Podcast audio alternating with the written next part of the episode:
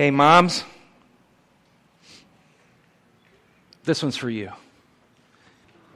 So, moms, thank you. I am a fan of mothers. I'm such a fan of mothers, I married one. well, I made her one. Well, she became one. yeah, it was the bus trip. yeah, yeah. But uh, yeah, I don't know what it is, but I'm something else. Yeah, but I, uh, I, I just, uh, uh you know, my my story. I, I, a lot of you, all most of you, had wonderful mothers and wonderful childhoods, and and I know that uh, it, it's kind of tough for uh, you know, Dave. My heart goes out to you losing your mother, but you don't really, you didn't lose her.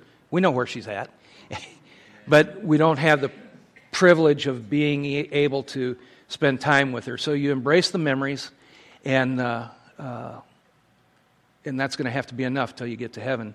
Um, my mom was my mother-in-law. Uh, I miss her every day, and uh, the cool thing is that getting to marry her daughter, I still have a little piece of that uh, with me, and then and then her our daughters we still have a piece of, of that as well. Uh, our, our girls are, had the privilege of, of uh, uh, in, in, living under the legacy of their grandma. So, that being said, let me pray for you. Moms, uh, Lord, uh, uh, I lift these moms up to you. And I thank you, Lord, for each and every one of them. I thank you for the ministry of motherhood that you've given them the ministry that continues even after they're grown and they're out of the house, uh, even as they, they marry and have their own family and you become grandma. You still have that ministry. You're still building that legacy. And Lord, I pray that you would continue to honor our mothers and our grandmothers. Lord, may, may their servant's heart please you in all that they do for you and through you. Lord, I pray for this message. I ask, Lord, that if anything would not bring you pleasure, would not, uh, would not glorify your name, that you would remove it from me, strike it from my memory. I pray this in your Son's precious name. Amen. 2 Timothy 2 5 says, For uh, Paul writes, For I am mindful of the sincere faith within you, which first dwelt in your grandmother Lois and in your mother Eunice we got some Loises and Eunices in here. And I'm sure that is in you as well. These, this, this young man, this Timothy, this, this young soldier of, of faith, disciple of Paul, learned at the feet of his mom and his grandma the things of God. You know, in a world where flowers have become one of the primary Mother's Day gifts, I'm, uh, I, I, I want to tell you about a, a, lady by the name of Anna Jarvis. Her, her mother passed away in 1905, and, and she, her, her mother always said there should be a day to honor women, uh, a celebration for the contributions that they made in the world. And the biggest contribution, according to, to Anna, her daughter, was you're a mom. And so she wanted to memorialize her mother, and she began by organizing a celebration at the Methodist Church in, in West Virginia, where she went. And she did it with pink carnations. And, and they were a part of the celebration because that was her mother's favorite flower.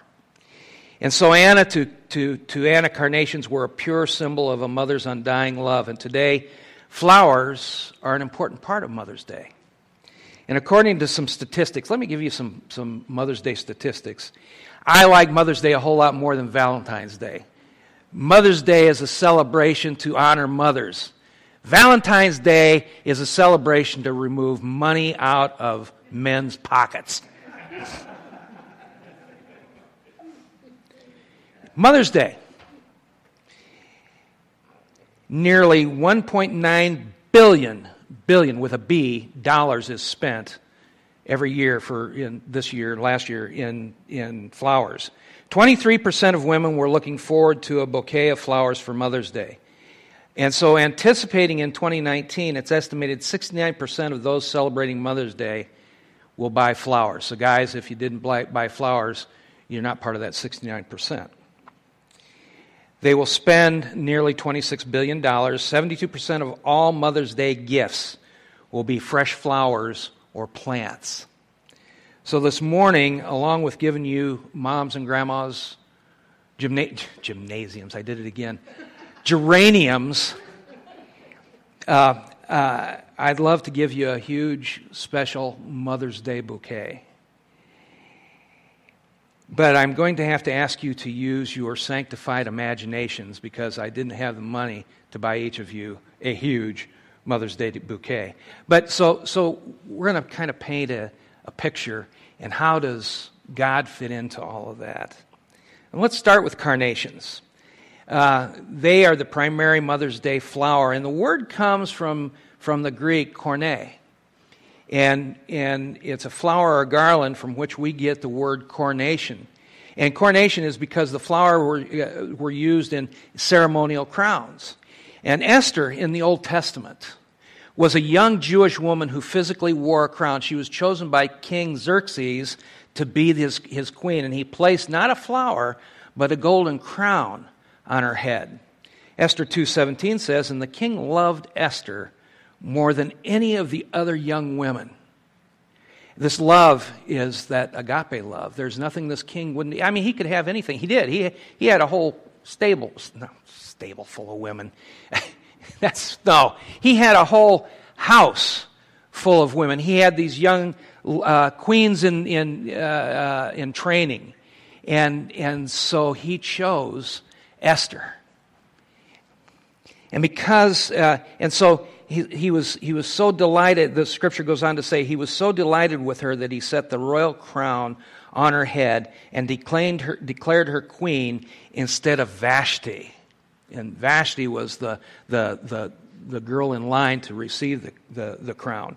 And so, because of the power of the crown, Queen Esther was able to use her position and power to save the Jewish nation um, there was this guy named Haman, and Haman was he was a rascal.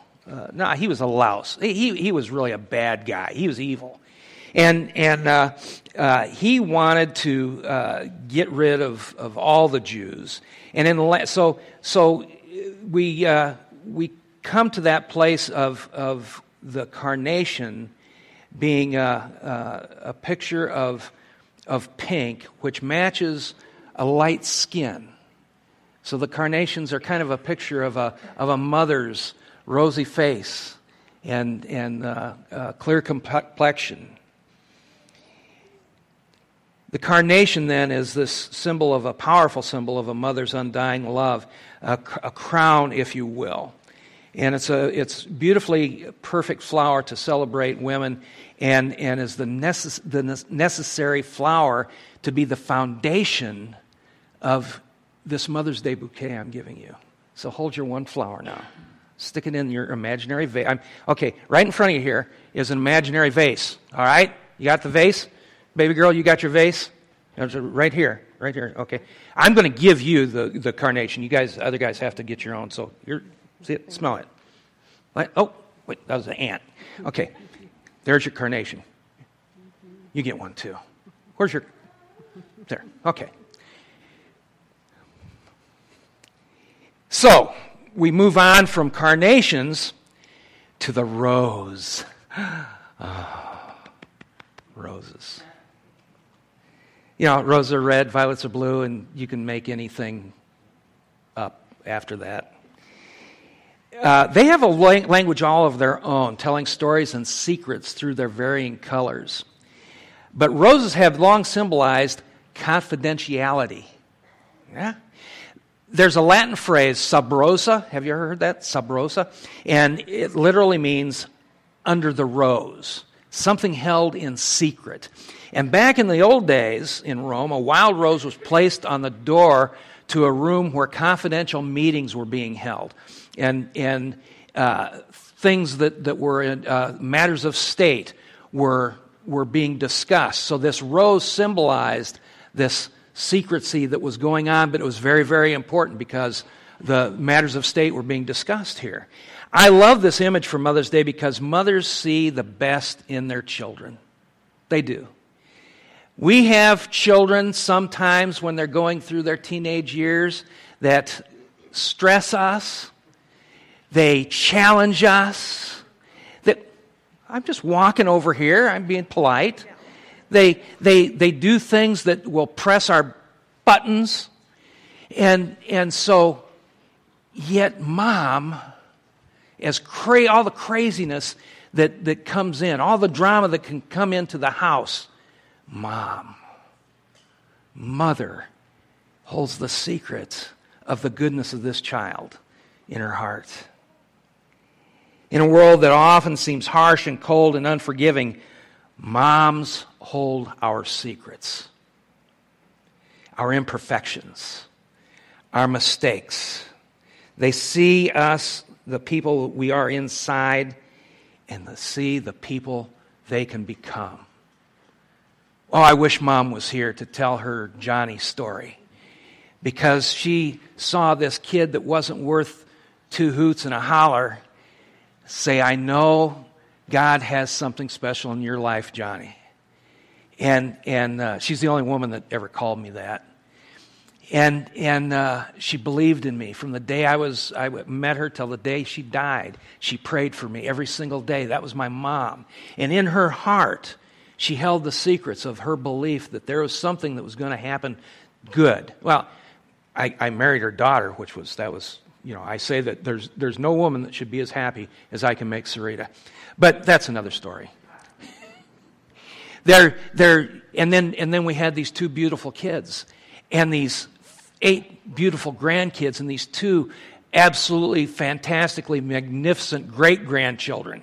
And, and moms hold these secrets in their hearts. You remember Rebecca? She gave birth to, to Jacob and Esau, and they began fighting in the, in the womb. I mean, that's they, when brothers start fighting, you'd think it's you know outside on the ball field or or no. These two characters were fighting in her womb, and and while Rebecca did favor Jacob, she had to know he was deceptive and underhanded. Jacob was kind of a sneak. That's right. That's an amen. She knew her son took advantage of others, especially his brother Esau, but she held that in confidence and celebrated Jacob's gifts. Similarly, similarly uh, Salome is often said to be the mother of Jesus' disciples, James and John. These guys were named the sons of thunder. And she loved these guys so much, she even went to Jesus boldly asking if they could sit one on the left and one on the right uh, when, when they went to heaven. And and she was asking on their behalf that they would have places of honor. Roses symbolize love. Most women enjoy receiving a dozen red roses, and, and they're a picture of their husband or, or a special someone. Close your ears, honey. I'm telling a story. 12, I was 12 years old, and I fell madly in love with Patty Perkins. I was five feet tall, she was 5'10. I mean, it, it, was, it, was, it was incredible love. And so, and so uh, I went to our neighbor, uh, uh, Crabby Nickum, and Crabby had a, I don't, I don't even remember what her real name was, but Crabby had this prize rose bush. And she'd put these roses in the, in the state fair, in the fair every year, and she'd win prizes. Well, it was the only rose that I saw that was in bloom, and I, there's 12 of them that looked pretty good, and I cut them off. But, you know, because I was wanting to be economical, I cut just the head of the rose. I didn't cut the stem. So, so she had this bush full of sticks. And I cut 12 of them off, and I stuck them in a Kroger's bag, and uh, took them over to, to uh, Patty's house. I rang the bell and ran. And uh, at church that week, she came up to me and she hugged me and she kissed me. And she said, This will not work out because you're too short. she did. Yeah, she ended up a punch press operator at Eureka Williams making vacuum cleaners. We need roses in our Mother's Day bouquet. So pick up your rose, ladies, and put them in there. In fact, I'm going to give you a dozen of them. We need moms who believe in us, who see our imperfections, holding in confidence those imperfections, and with that, we also celebrate women who stand up and fight for us. We need mothers who love us unconditionally. Hey, let me give you some gladiolas. Well, let's see, if there's more than one, it'd be gladioli. They symbolize strength and moral integrity. Their name comes from the Latin word gladius, which means sword. And it's named for the shape of their leaves. To give someone a bouquet of gladiolas means that these that that person in love pierces our heart. In love. Mothers are protectors. We talk about you ladies being mama bears. You know, mess you can mess with me, you can mess with my stuff, you can egg my car, you can you can do anything you want to me cheat on me, treat me like dirt. You mess with my children, and, and they'll have to strain the remains to find you. Mamas. Mothers are protectors. In a beautiful role reversal, we remember, remember the story of Ruth and, and her mother in law, Naomi. And, and Naomi lost her husband and both her sons, and she sends her two daughters in law to return to their homelands and she plans to just waste away in death. In fact, she changed her name to Mara, which means uh, uh, bitter tears or bitterness. But Ruth says, Rain on that idea, Mom. You're coming with me. And she offers us the beautiful words of commitment in Ruth 1:16. But Ruth said, "Do not urge me to leave you or turn back from following you, for where you go, I will go, and where you lodge, I will lodge. Your people shall be my people, and your God my God. She commits to staying with Naomi to protect her, to take care of her, to shield her from the reality of life. And you know how that story goes. Gladiolas remind us of a woman's strength and her fierce desire to protect those she loves. Here, grab some gladiola. Hydrangea. These are big, beautiful blooms that capture attention. Their name comes from the Greek word hydro, which means water, and angos, which means vessel. And literally, the name means water barrel. That's what these flowers are. And it refers to the hydrangea's need for plenty of water. In the Gospel of John, you remember in John 4, uh, 28 through 29. So the woman left her water pot and went into the city and said to the men, Come see a man who told me all the things that I have done. This is, is, this is not the Christ, is it? She meets Jesus and he tells her the good news, the promise of Jesus Christ. Tells her the gospel. and, and she recognizes him because of this as the Son of God. And she came to the well to draw water, but in the end, she leaves the well, forgetting her pitcher, and goes and tells the people. She just met the Son of God. She met Christ. And because of the power of the story, she herself became a living water bearer. Mothers teach faith. Mothers teach their children. Mothers especially have the opportunity to begin at home. The hydrangea reminds us of a mother's most important job to teach the faith to her children by word and by example. I got to meet and live with a woman who, who exuded that kind of life. I wish you knew and could, could, could uh, remember uh, uh, Mom, Mom Raleigh. Jean was a phenomenal lady. You'd loved her. Uh, she, was, she was great. And she was an example in word and deed to her mom to her great grandkids, and in perpetuity, all the kids that follow. So we move on to the sunflower. There's a place uh, west of here in a farm uh, field that you can go and you can tour this. Uh, I don't know if they're having it this year or not, but they have this sunflower farm, and you can go out there and wander around in the sun. Have you guys, anybody been there? Yeah, that's and you can you can get a you pay a buck for the sunflower and take pictures of the sunflower and and it, it's uh, it was a lot of fun. Uh, the sunflower literally literally follow the sun throughout the day, so it constantly faces the sun. So when the sun goes down, I didn't know this. That sunflower will turn back facing e- uh, east for the rising sun to once again come up and follow the sun. During the night, it goes back in order to greet it. Mothers are called to teach the faith, follow the Son, Jesus Christ, so their children will also understand and reach the rays of God's love. Grab some sunflowers, girls. Peonies, or as some people call them, peonies. That sounds weird, peonies. But if you want them to be peonies, you can.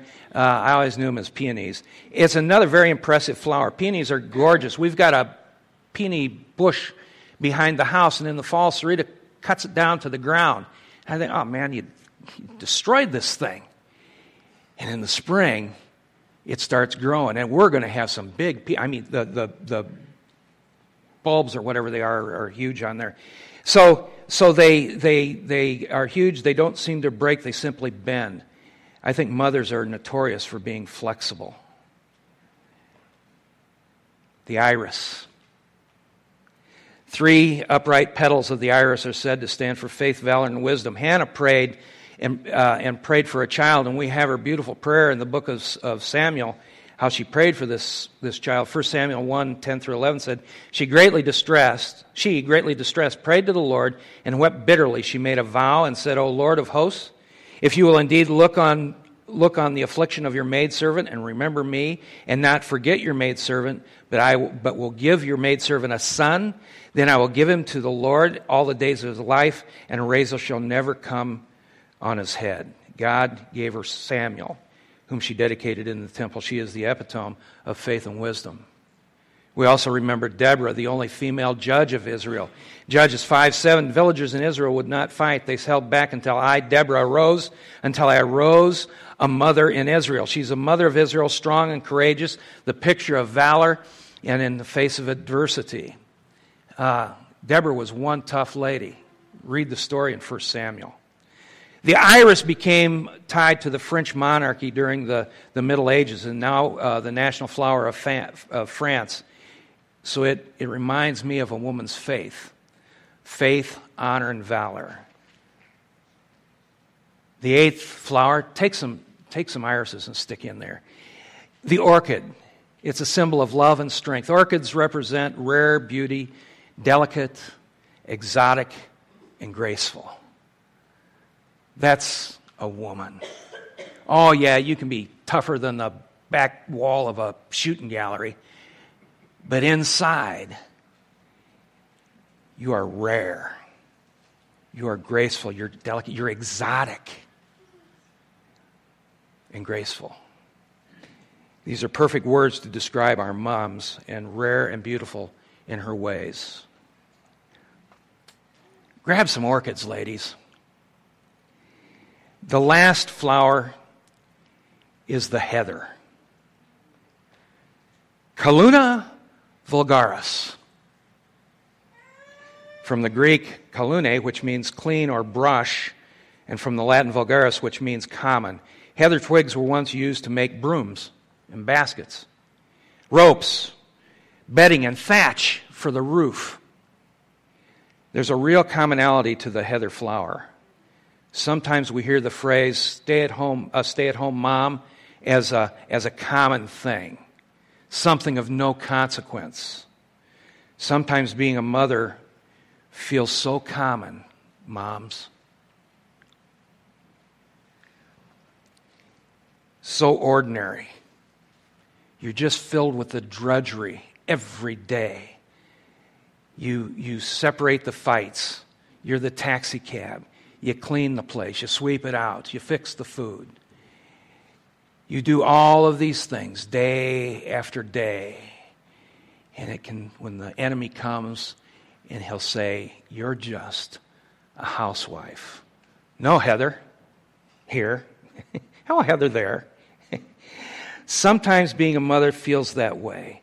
Heather reminds me of Martha in the Bible who who cooked and cleaned and cared for her family. Yeah, moms do a lot of common work that's endless. It's never ending. It's a part of life. But like the heather, motherhood is a blessing. You become a blessing as a mom, as a godly mom, to those around you. We see your children, and, and we enjoy the way that we can identify with these kids. We see the, the children that you've raised, that you've put your heart and soul into. And you say, oh man, I really messed up. You did? Really? Well, you know, I would say, why not let God be the judge of that rather than you judging? Because what you feel is a mess up might, in some other, some other person's point of view, be a victory. Because the kids may be a mess, but they're your mess, and they got God's fingerprint on them because of who you are and what you did. Chrysanthemum is the, is the last flower. And I'm told that in Japan, the unfolding of the chrysanthemum's petal is said to represent pure perfection. Remember holding your own newborn baby?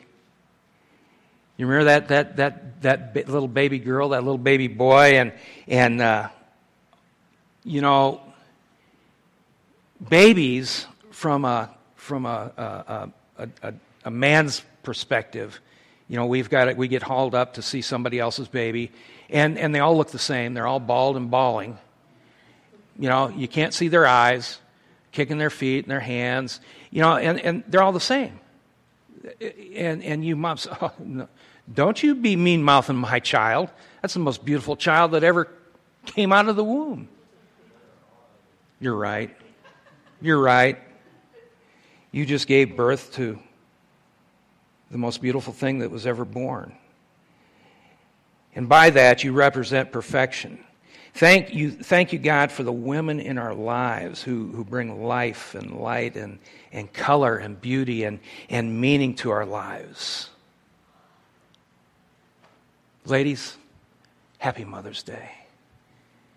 Take that bouquet, take it home with you, sniff it, water it, and the cool thing about this bouquet is it's going to last all year. You don't have to throw it out.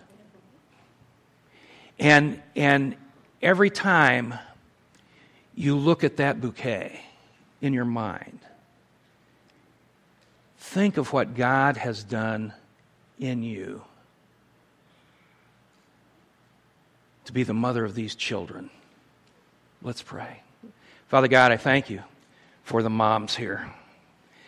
Lord, I, I, I praise you for, for their fearlessness, for their, for their faithfulness, for that grace, for that, that desire to see everything that is we may see as, as, as a kid that's messed up, that in their heart of hearts, these moms in their, in, hold, those, hold those things, those secret things, knowing what this child can become.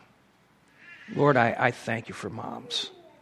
And Lord, as this day goes on, may we as dads, may we as, as our, the spouse to our, to our, husband, uh, to our wives who are moms, Lord, may we honor her and praise her and thank you, God, for her. I ask this in your son's most precious name and for his sake. Amen.